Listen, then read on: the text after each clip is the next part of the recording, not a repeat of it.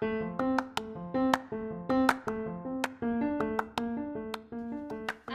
milí poslucháči, milé poslucháčky. Vítame vás pri počúvaní podcastu Dve baby aj o vede. Moje meno je Simona a ako vždy mi spoločnosť bude robiť Kika. Ahojte! A dnes sa budeme o rozprávať o mimozemšťanoch medzi nami.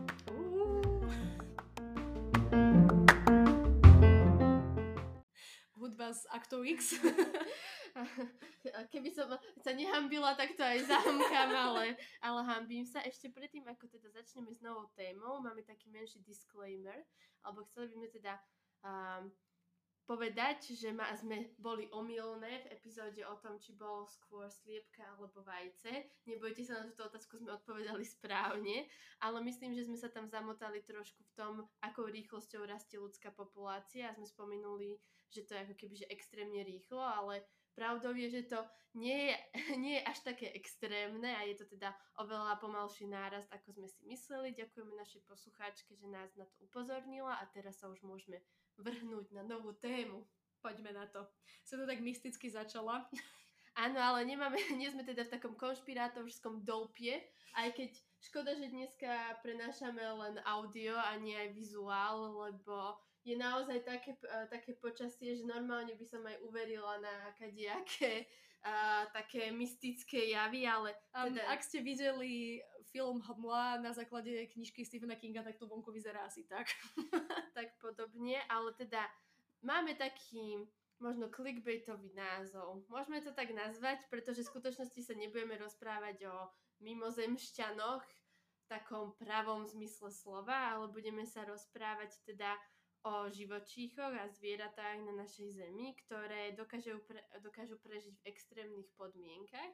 A tieto extrémne podmienky možno, preto sme ich nazvali mimozemšťanmi, že nadvezujeme na tú predchádzajúcu tému, že keď chceme hľadať život vo vesmíre, tak musíme ho hľadať v takom rozlíšení, aké až tak veľmi nepoznáme, alebo práve v tých extrémoch a tie extrémne podmienky, aby si to vedeli predstaviť, tak to zahrňajú teploty ktoré sú nad bodom mrazu, alebo ktoré sú práve že nad bodom varu. Pod bodom mrazu asi nie.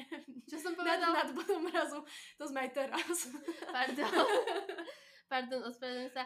Pod bodom mrazu. A teda ešte môžu sa vyskytovať pri toxickom odpade, v horúcich prameňoch a tak podobne, ale takým extrém, extrémnymi podmienkami sú aj také, ktoré sa nachádzajú v hlbokomorskom prostredí a keďže Kika to je jej hlavná expertíza, tak prenechávam na väčšiu časť tohto podcastu slovo jej. Ona vám to všetko objasní a ja budem počúvať a občas sa budem vypytovať. OK, to znie ako plán. Aha, moja prvá otázka na teraz prísť. Tak Kika, do koľkých metrov pod morom existuje život? Tak život existuje úplne v rámci celej hĺbky, úplne od tých, od morskej hladiny až po ten najhlbší bod, ktorý je teda 10 900 niečo metrov pod, eh, ako keby v hĺbke. A tento, tento údaj o tej hĺbke najhlbšej nie je úplne presný, pretože sa líši pri rôznych spôsoboch merania, tak to nie je až také podstatné. Ale je to zhruba tých 10 900 metrov, niečo vyše. A tento bod sa teda nachádza v Marianskej priekope. A je celkom teda zaujímavé sa zamyslieť nad tým, ako ľudia rozmýšľali nad tým, či môže život existovať v také hĺbke, alebo nemôže v minulosti. A mám tu také zase historické okienko moje obľúbené. A e, taká zaujímavosť, čo som si našla, je, že v roku 1843 jeden prírodovedec menom Edward Forbes e, postuloval takú hypotézu, že um, pod, e, v hĺbke väčšej ako 550 metrov nemôže existovať život. A táto hypotéza bola celkom taká logická, keď si vezmeme do úvahy, že naša znalosť života a zvierat možno v tej, v tej dobe sa zakladala iba na tom, čo sme videli nad hladinou a tým pádom a on asi skonštatoval, že teda k životu je treba kyslík a je treba svetlo, slnečné svetlo, pretože v podstate celkovo život na Zemi závisí od svetla, pretože to je ten primárny zdroj energie, ktorý spracovávajú rastliny cez fotosyntézu a ktoré sú potom konzumované ďalšími živočíchmi. No a vlastne už vtedy sa vedelo, že svetlo dokáže preniknúť iba do určitej hĺbky a tým pádom tento návrh, že život asi nemôže existovať pod tak, akože vo vyššej hĺbke je celkom logický. No a celkom sranda je, že iba 4 roky na to, ako bola táto téza sformulovaná, alebo teda táto hypotéza bola sformulovaná, tak Británia vyslala expedíciu Challenger, a, ktorá objavila vyše 4400 druhov živočíchov v hĺbkach väčších ako 2000 metrov. Takže celá hypotéza bola úplne komplet vyvrátená. Um, takže to je taká kratulinká história um, toho, ako sa uh, hlboké more um, ako keby skúmalo a objavovalo. No a teraz hypotéza je nepotvrdená, ale poďme si teraz rozobrať, že ako je to teda možné, že ako tie živočichy dokážu prežiť v hĺbke, kde ich ešte zachytávajú teda nejaké svetlo a podstupne už v tých hĺbkach, kde, tá, kde teda žiadne slnečné lúče so žiadnou vlnovou frekvenciou nepreniknú. Uh-huh. Um, takže vlastne iba prvých 200 metrov mora, alebo prvých, áno, do, do 200 metrov hĺbky v mori, ako keby prenikajú úplne všetky frekvencie svetla, takže je tam ešte stále možná fotosyntéza. A to, sú, to je vlastne aj um, rozmer a oceánu, v ktorom je akože taká najväčšia biodiverzita aj v najväčšej ako keby hustote, že je tam najviac jednotlivcov každého druhu. No a vlastne pod 200 metrov už preniká iba obmedzené množstvo, alebo obmedzený obmedzené množstvo typov a tých uh, frekvencií svetla a teda hlavne tam najhlbšie preniká modré svetlo. Avšak uh, zelené svetlo vôbec nepreniká do týchto hĺbok a tým pádom je fotosyntéza úplne nemožná. A táto zóna medzi 200 až 1000 metrami sa volá tzv. súmračná, alebo teda Twilight Zone. Čo inak, um, myslím, že meno nejakej show americkej, kde sa rozprávajú o všelijakých um, uh, paranormálnych aktivitách. Neviem, ale mňa napadlo iba Fico na súmračnej, takže... tak každý má iné asociácie so sumrakom. Um, takže vlastne už v tejto hĺbke um, sa nachádzajú relatívne extrémne zvieratá, ktoré sú primárne teda adaptované na to, že uh, neexistuje tam uh, zdroj potravy vo forme teda rastlín, pretože tie tam nedokážu prežiť. A tieto zvieratá sú úplne závislé a tým pádom aj všetky zvieratá ako keby v nižších hĺbkach sú závislé na tzv. morskom snehu čo sú vlastne také malé zhlúky organického materiálu, ktorý môže mať milión rôznych zdrojov, môže tu byť rôzne odumreté častice živočichov alebo rastlín, môže tu byť výkaly napríklad. No ale všetky tieto zvieratá vlastne v týchto hĺbkach sa prispôsobili na to, že dokážu takýto organický materiál zužitkovať.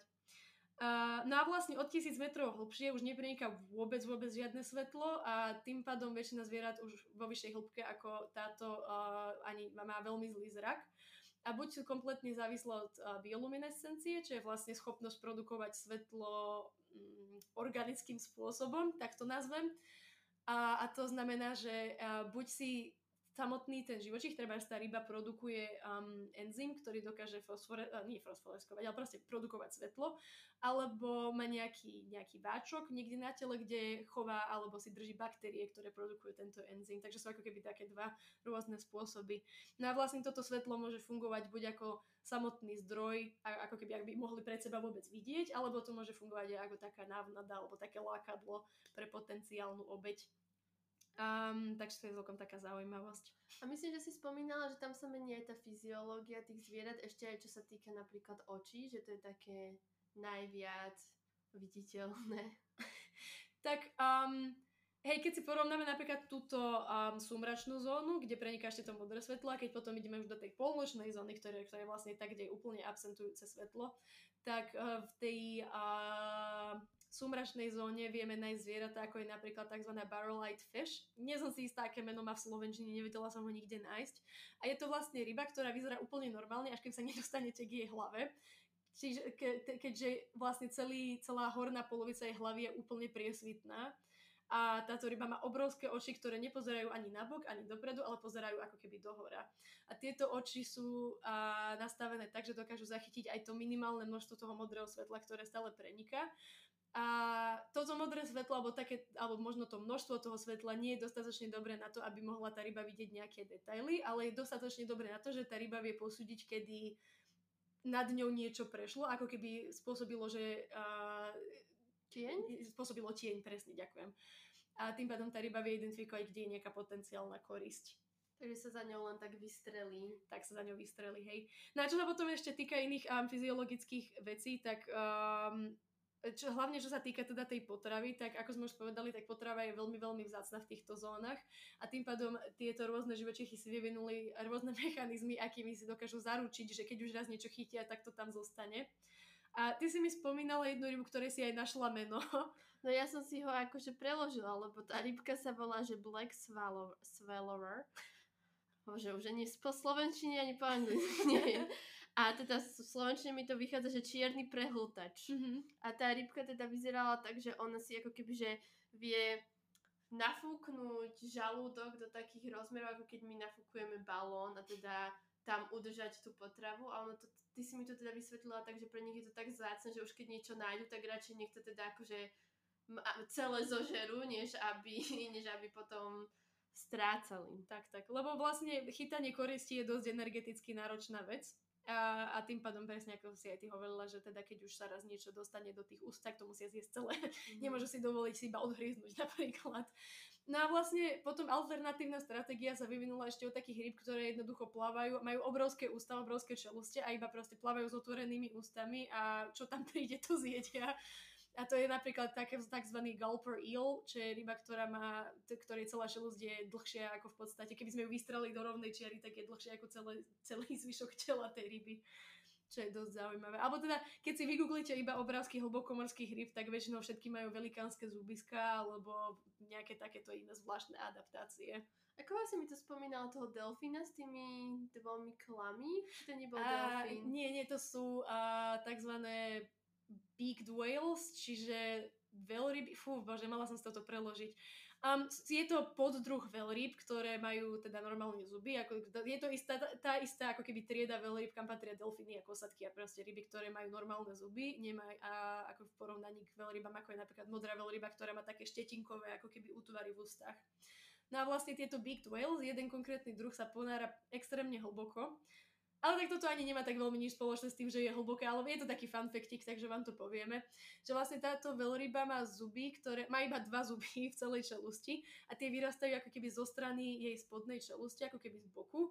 A tieto zuby rastú jej celý život a oni sa časom začnú zakrivovať a v nejakom bode sa tie zuby proste zakrivia tak, že ako keby zaseknú, zatvoria tú čelosť a ona chudera umrie od hladu.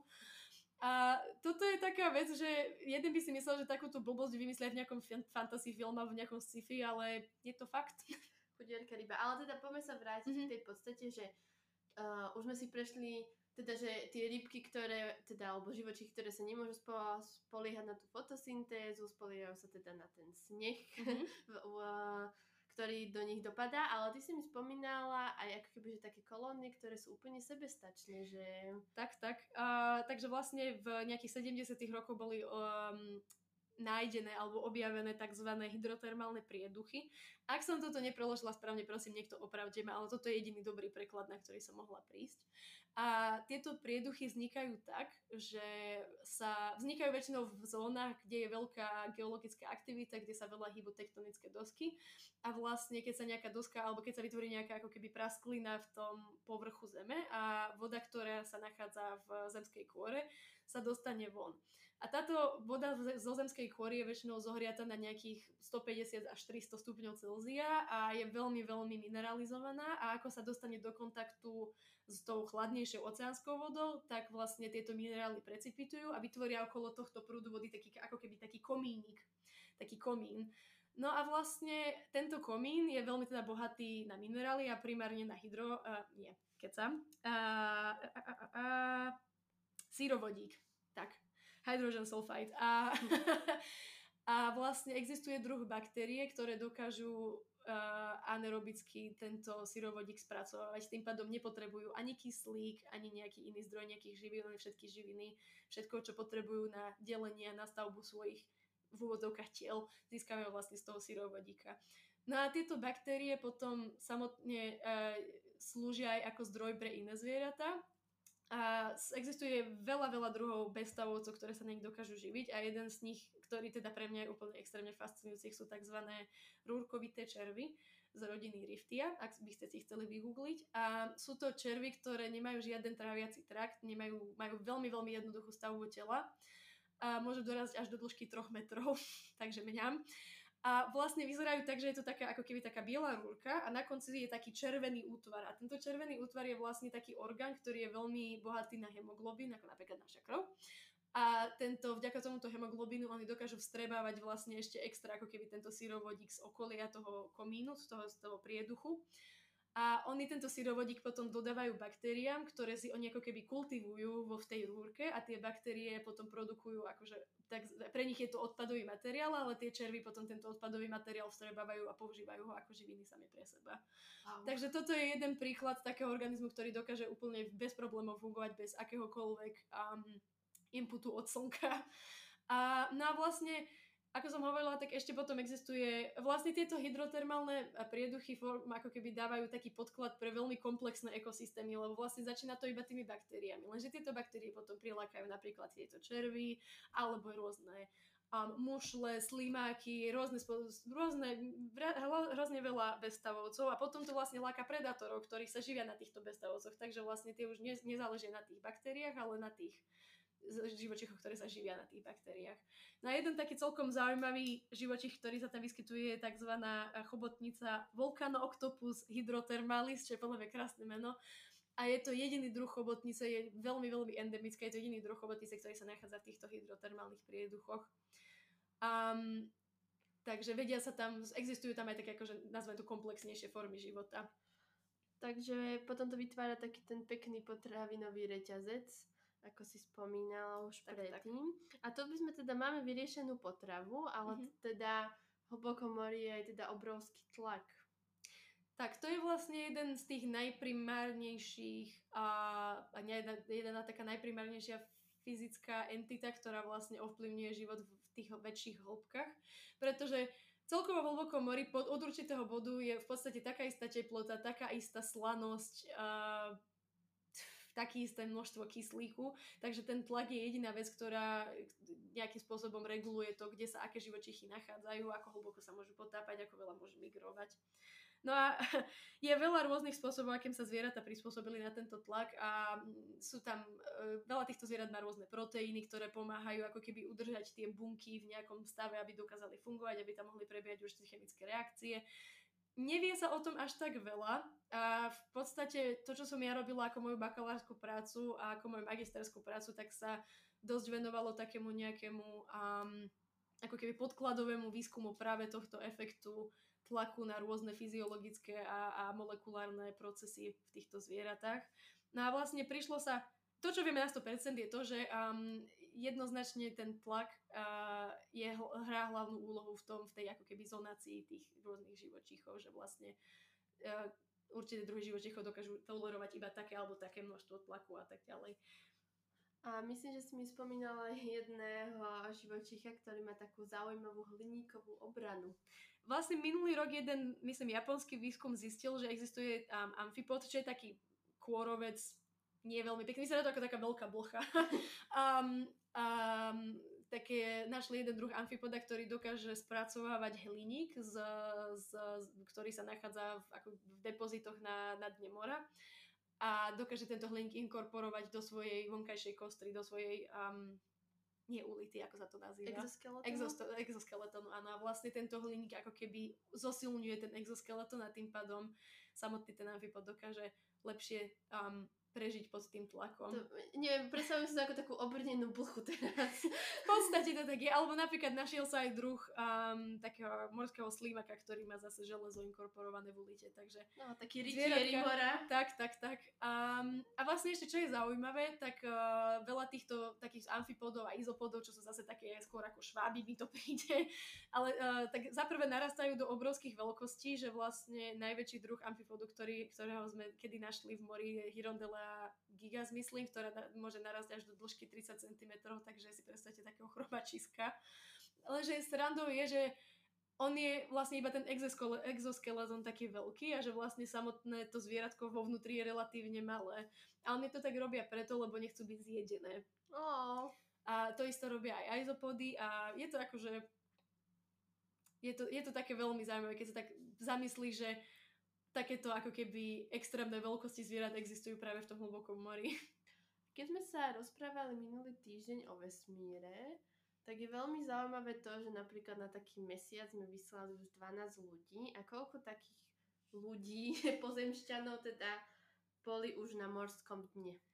Na morskom dne presne neviem, ale v najhlbšom bode oceánov svetových boli iba traja ľudia a z toho bol jeden James Cameron, čiže režisér Titaniku, tak, ktorý si vlastne sám zaplatil celú túto misiu a on ako jeden jediný išiel v ponorke um, do tých hlbok a ako, myslím ako prvý človek um, tam aj reálne niečo filmoval. Lebo už predtým boli robené výskumy v Marianskej priekope, kedy tam boli vyslané rôzne sondy, ale teda bez ľudí. A čo je celkom zaujímavé je, že prvýkrát do Marianskej priekopy zišli ľudia v roku 1960 a druhýkrát to bolo teda až v roku 2012, keď tam šiel James Cameron. Um, Takže dosť veľká medzera. Takže veľká medzi... medzera, hej, hej, hej, presne tak. Ale ako hovorím, dosť veľa výskumov sa tam robilo akože bez nejakého toho priamého ľudského a nejakej tej ľudskej prezencie. Mm-hmm. No a tu ťa preruším, mm-hmm. pretože ešte by som teda okrem tých uh, podmorských živočíchov, tak nájdeme ich teda aj na súši, ak to môžem tak povedať a viete si to vyhľadať ďalších takýchto živočíchov pod pojmom extrémofily, teda milovníci extrémnych nie športov, ale podmienok. A jednými z takýmito sú aj tardigrady, alebo teda v Slovenčine sa nazývajú pomalky. A, a na nich sa že veľmi, veľmi experimentovalo a už zistili, že prežijú vo váku, vo, vo váku um, im sa ako keby, že celý vitálny systém takmer vypne a vedia prežiť, že 10 rokov úplne hociakom prostredí oni už aj uvarili, už ich zmrazili, poslali ich proste do vesmíru a všetko to akože, ako náhle ich dáš do prostredia, kde im je už príjemnejšie, tak ako keby, že sa naspäť aktivujú, takže to sú ozajstní takí, uh, takí mimozemšťania. A čo je napríklad zaujímavé, tak sú aj baktérie, ktoré nájdeme v prítomnosti toxického odpadu a je to taká, že budúcnosť možno biotechnológie, kedy sa snažia ľudia prísť na metódu, akým spôsobom ako keby, že um, vyproduktovať baktérie, ktoré by sa dokázali na takomto odpade živiť, získavať z neho energiu a následne tými metabolickými procesmi by v podstate vyprodukovali niečo, čo by už nebolo toxické pre nás alebo závadné. Takže je to tak, že budúcnosť biotechnológie v takýchto veciach, že extrémofíly nám pomáhajú aj takýmto spôsobom. No, hovoriac o tom odpade, jednoznačne by sme potrebovali nejaké takéto riešenie, pretože teda ja sa zase vrátim do toho hlbokého mora, lebo tam mi je dobre. Nech sa ti páči. Um, je taká celkom smutná vec, že ako sme hovorili v, na najhlbšom bode oceánov boli iba traja ľudia, ale zároveň v Marianskej priekope bolo nameraného hrozne veľa plastového odpadu. A v roku 2018 tam dokonca našli celú neporušenú igelitku. Takže keď sa tak vezmeš také miesto, o ktorom vieme ešte stále hrozne málo a v podstate tam ľudia poriadne ani neboli a predsa len je našimi činnosťami zasiahnuté.